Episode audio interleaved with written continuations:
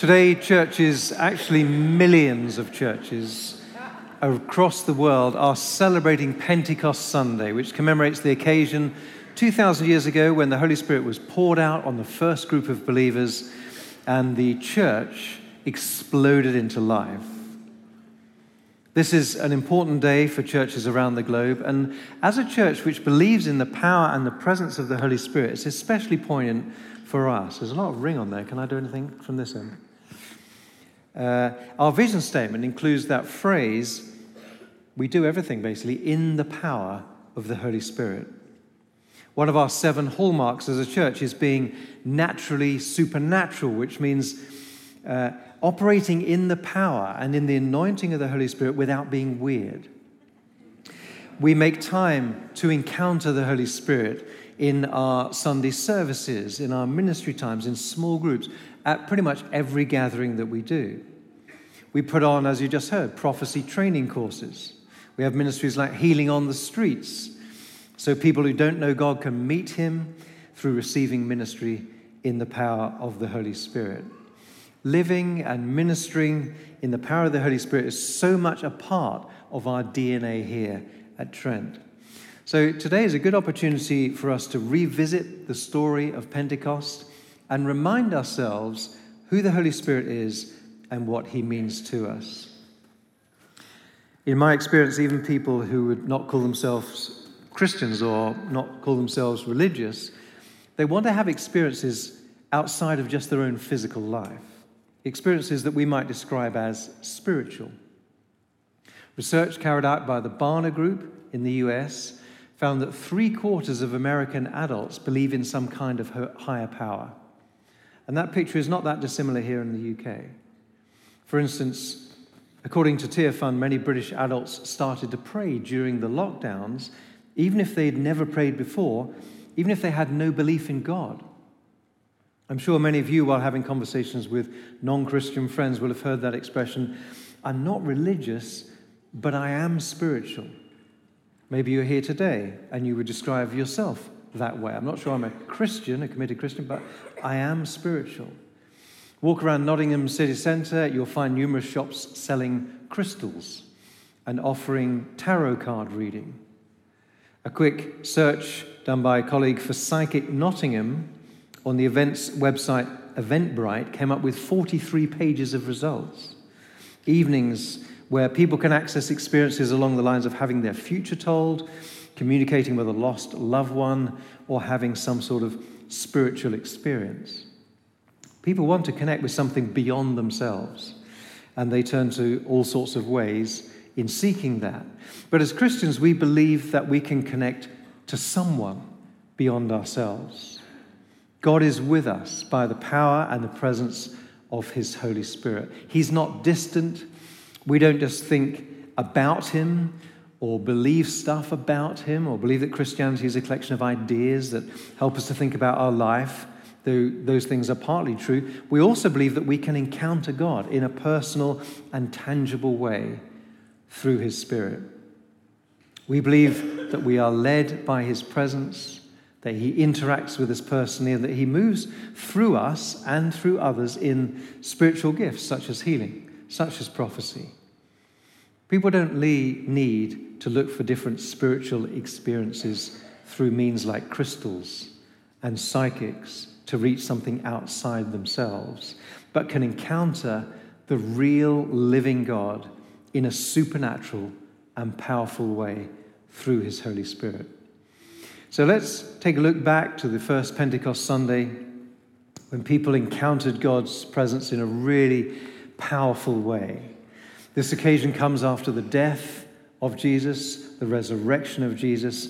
And when the risen Jesus had spent a few weeks with his followers after his resurrection, he said this in Acts chapter 1, verse 4 Do not leave Jerusalem, but wait for the gift my Father promised, which you have heard me speak about.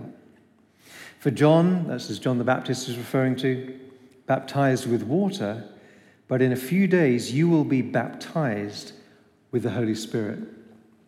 And so, after Jesus' ascension into heaven as instructed, they waited. And we read as we turn the page into chapter 2 when the day of Pentecost came, They were all together in one place. Suddenly, a sound like the blowing of a violent wind came from heaven and filled the whole house where they were sitting. They saw what seemed to be tongues of fire that separated and came to rest on each of them. All of them were filled with the Holy Spirit and began to speak in other tongues as the Spirit enabled them. Now, they were staying in Jerusalem, God fearing Jews from every nation under heaven. When they heard the sound, a crowd came together in bewilderment because each one heard their own language being spoken.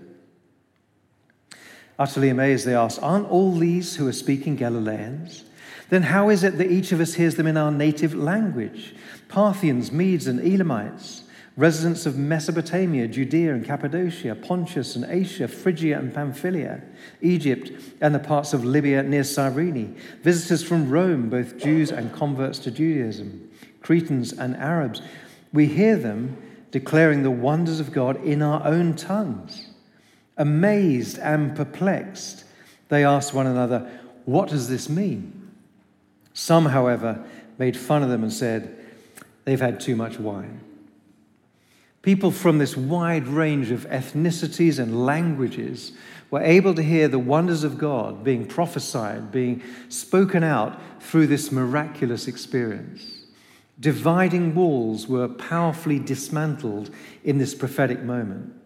This diversity gathered in Jerusalem on this day was a foretaste of the diversity of the global universal church, something we see today as Christianity spread from that moment right across the entire globe, and something we increasingly celebrate here as a church family.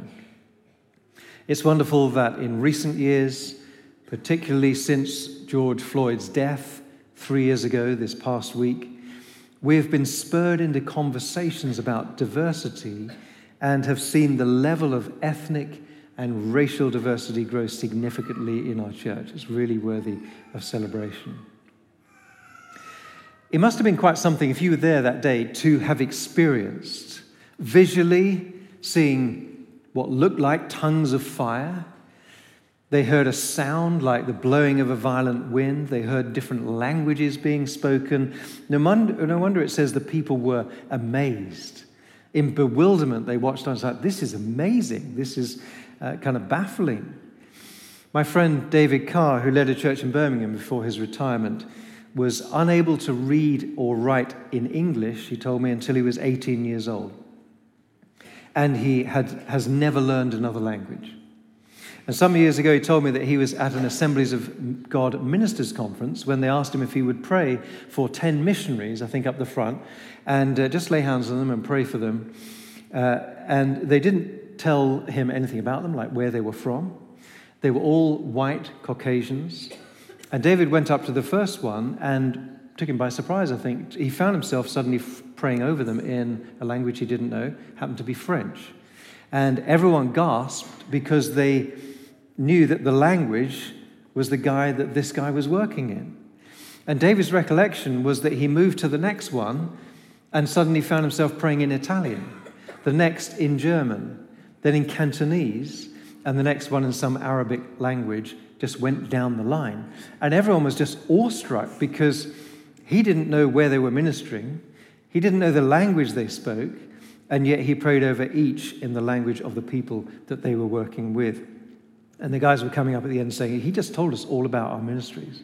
Whatever he was saying, prophetically praying in their languages, is simply a miraculous thing. And that has happened with him and others. Uh, I could tell you other stories about that. Just last week, Susan, one of Trent's members, was on an online prayer meeting with some people from different nations. And one man prayed in what Susan assumed was tongues, the gift of tongues, these other languages. And once he'd finished speaking, she offered an interpretation of that, what she thought was a tongue, before the translator could actually translate. She was later told that her interpretation, her sense uh, from the Lord about what had been said, was apparently the same as what the man had actually shared in his native tongue, but she didn't recognize it. Time doesn't allow me to tell more stories, but what is common among them is that those involved are often like the hearers on the day of Pentecost. They're amazed and perplexed. At the first Pentecost, people were acting so strangely Those present thought, some thought they may be drunk.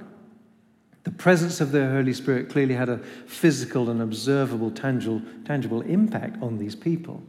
And the onlookers see something that looks like tongues of fire separating and resting upon them, so there's something visible. They hear something that sounds like wind.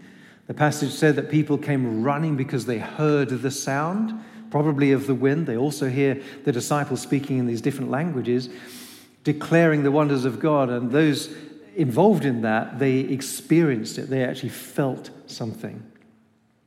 And this is consistent throughout the scriptures. When people encounter the Holy Spirit, the language that is often used refers to things that are seen and heard and felt.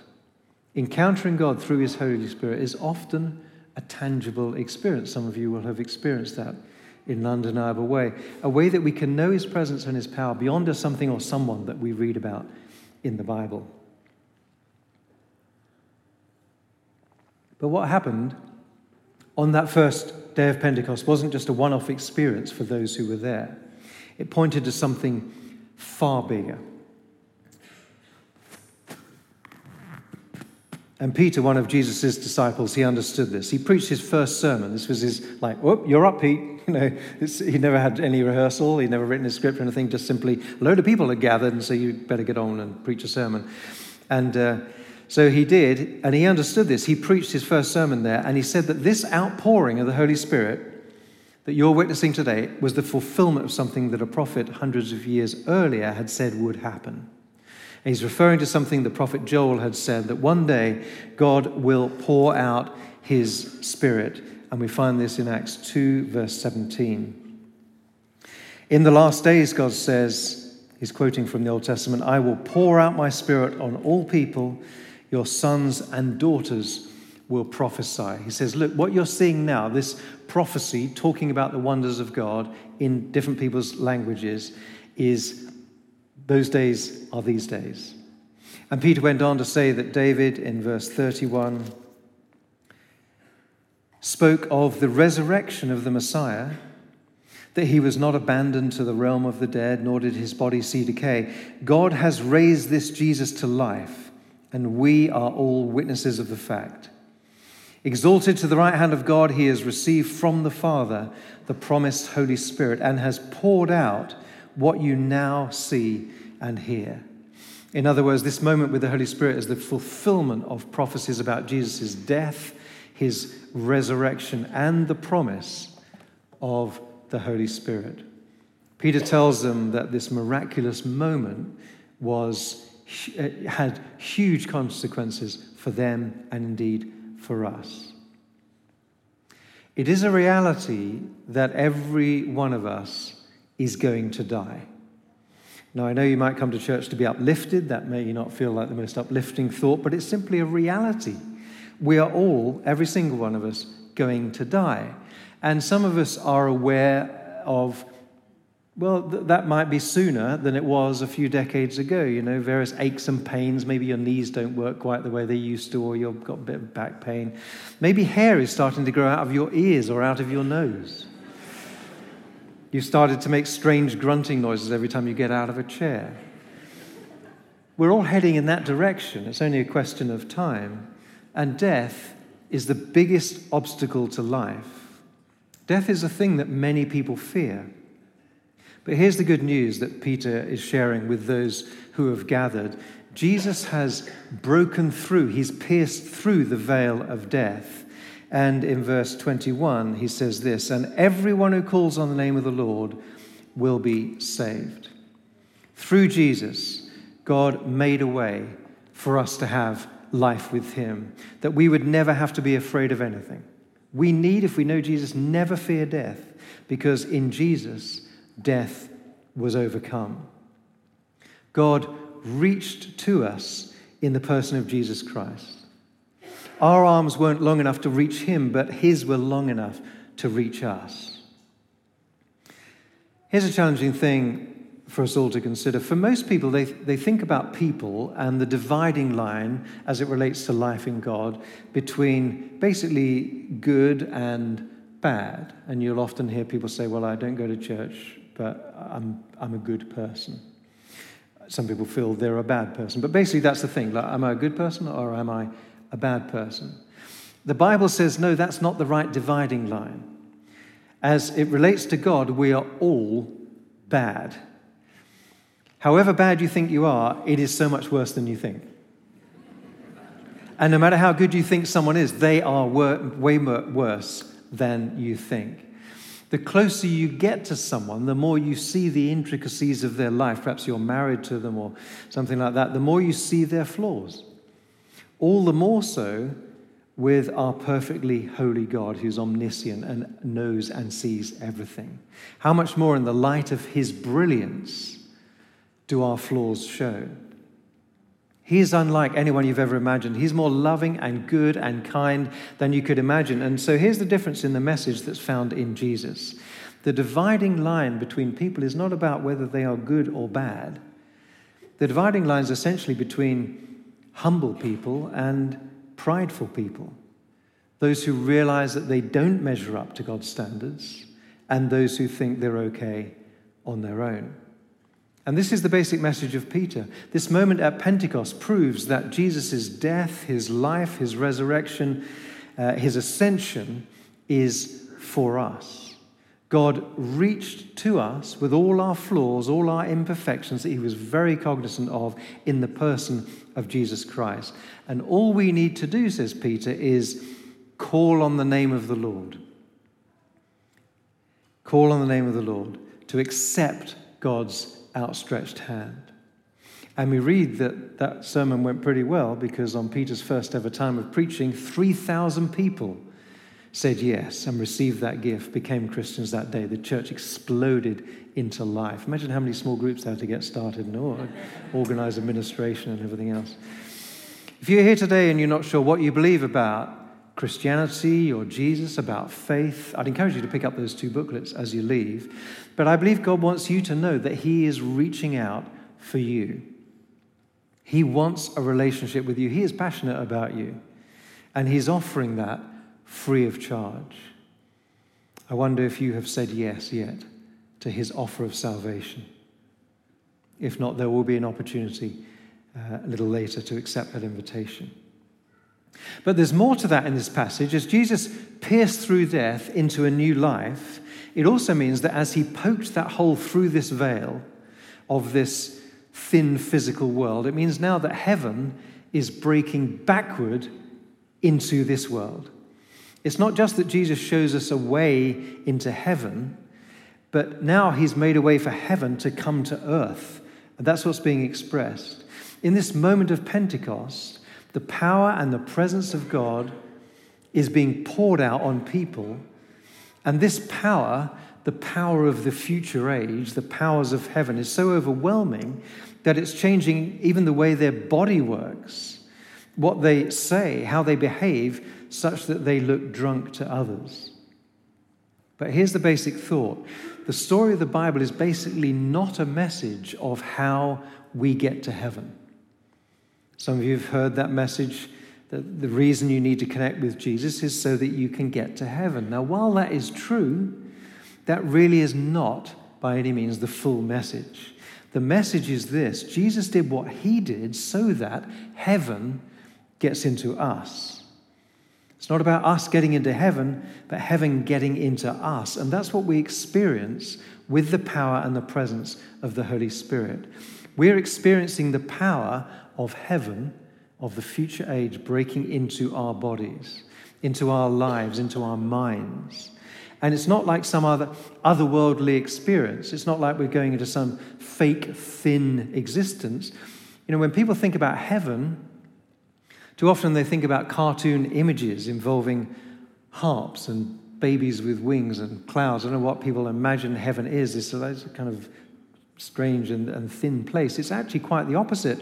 According to the Bible, the world we're living in now actually is the fake world. It's corrupted, it's fragile, it's broken, it's decaying. And when heaven breaks in, it's like we are suddenly introduced to reality in all its color and realness. The fullness and the thickness of a life with God is more weighty and powerful than this thin world, temporary world in which we are living. And that's why people's bodies react. They talk differently, they act differently, they experience things that set their body to right. That's actually what healing is, if you think about it. That's, it's what is promised in heaven, where everything is made right, where everything is sorted, where everything is restored and made whole in the future time, future age. When the power of the kingdom of God comes through the presence of the Holy Spirit, He sets things right, He restores things. Through the power of the Holy Spirit, we can experience those things promised in heaven, where everything is made right. So things like emotional healing, physical healing, God speaking with us clearly, a sense of peace is found in His presence. We so love hearing stories of when the Holy Spirit has encountered people here at Trent in lots of different ways. For example, I heard a couple of weeks ago in Trent Youth that they spent some time praying for one another for physical healing. After the young people prayed for each other, one young person's leg, this is reported, was healed, and another who had a sprained elbow was unable to straighten it, experienced a significant reduction in the amount of pain, and they were, in, they were able to actually fully straighten their arm. Another young person at Trent Youth had struggled with her mental health for a long time, experiencing deep sadness and intrusive thoughts. And during the ministry time, it was in March, a team member prayed for her and asked God's presence to fill her. Now, having gone from being uh, not being able to remember a time when she was free from intrusive thoughts, from that moment, she reports she has not experienced them since being prayed for. That is amazing. The presence of God through His Holy Spirit changes us. Last week, I and others heard about Pete, who was in a restaurant and he just had this sense that the Holy Spirit might be speaking to him about the guy who was serving them. And so uh, the word was that this guy needed to use his voice. And so Pete introduced himself and said, Excuse me, uh, I'm a Christian, can I just share something with you? And it turned out the guy was thinking of opening a wine bar and starting a storytelling evening. And this word, use his voice, for, you know, was just really applicable to him. It was such an encouragement to him. And he said to Pete, Are you a psychic?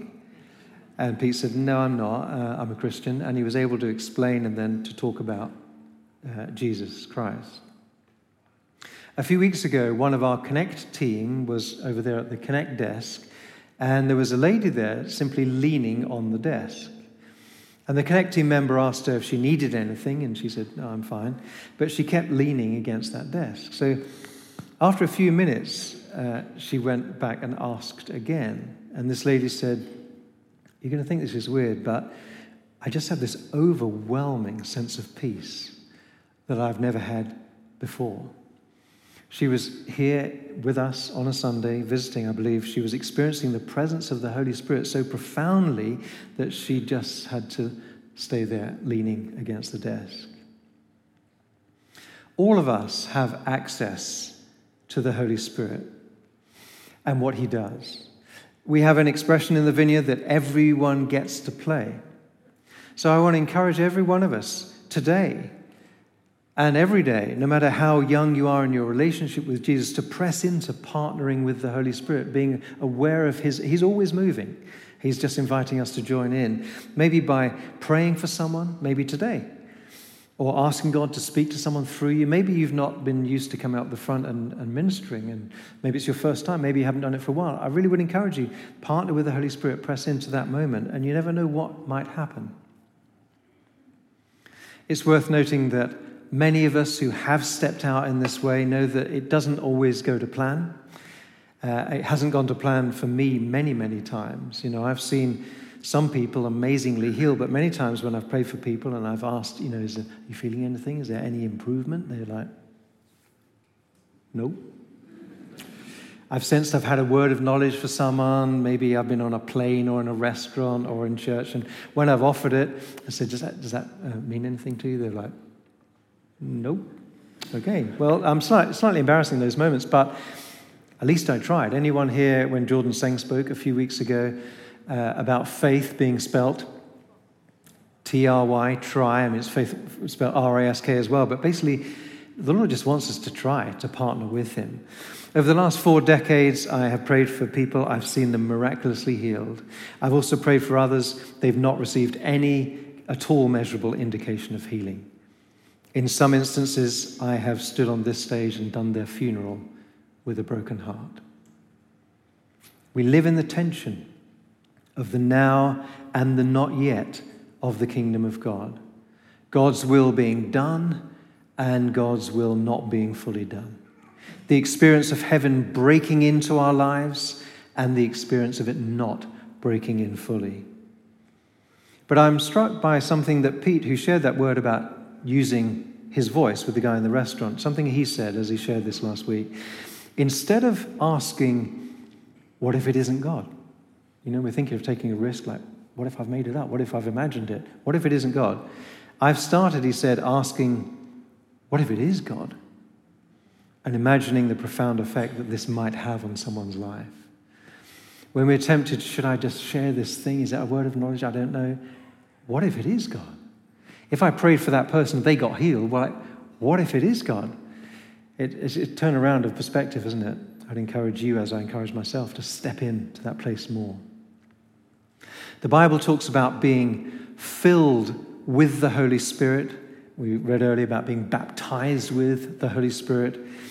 And uh, the Apostle Paul, he writes to the Ephesian church and says, Be filled with the Holy Spirit. Apparently, the Greek tense he's using there means go on being filled with the Holy Spirit. It's not a once off occasion. Go on being filled. And one result of that may be that we grow in our expectation of God, what God can do through us as we are empowered by Him. Excuse me. Another result will be that the fruit of the Spirit will grow in our lives. Evident qualities of love and joy and peace, patience, kindness, goodness, gentleness, faithfulness, self control will just naturally grow. As we are filled and as we keep on being filled with the Holy Spirit, our character will change. We will find ourselves becoming gentler kinder, more self controlled.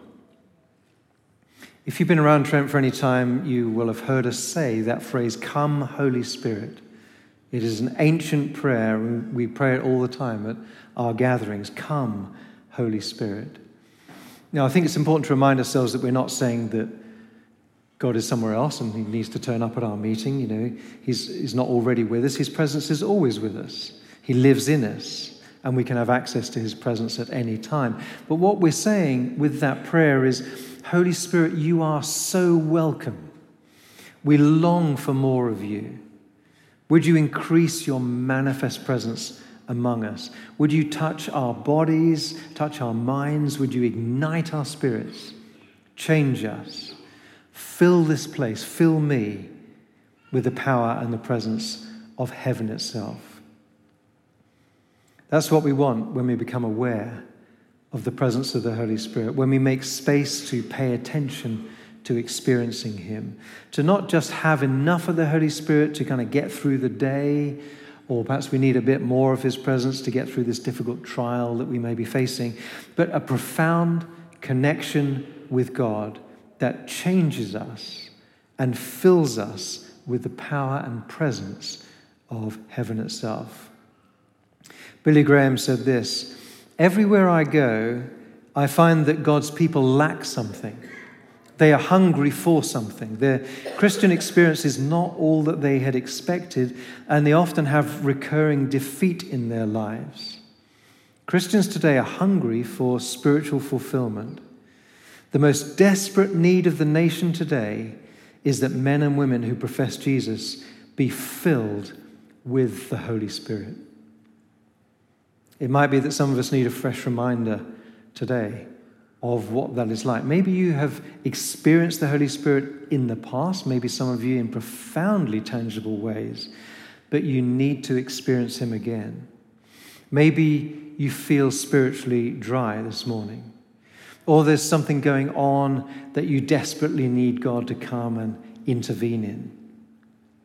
It may be that you've never experienced God's presence. Perhaps you're not sure what you think about faith. You wouldn't necessarily call yourself a Christian right now, but maybe you feel ready to accept God's invitation for the first time. Others of you may have been just trying so hard to change something about yourself. Maybe, you, maybe you're trying to be calmer or kinder or more loving, and trying doesn't seem to be getting you anywhere. What the Bible tells us is that trying harder doesn't work.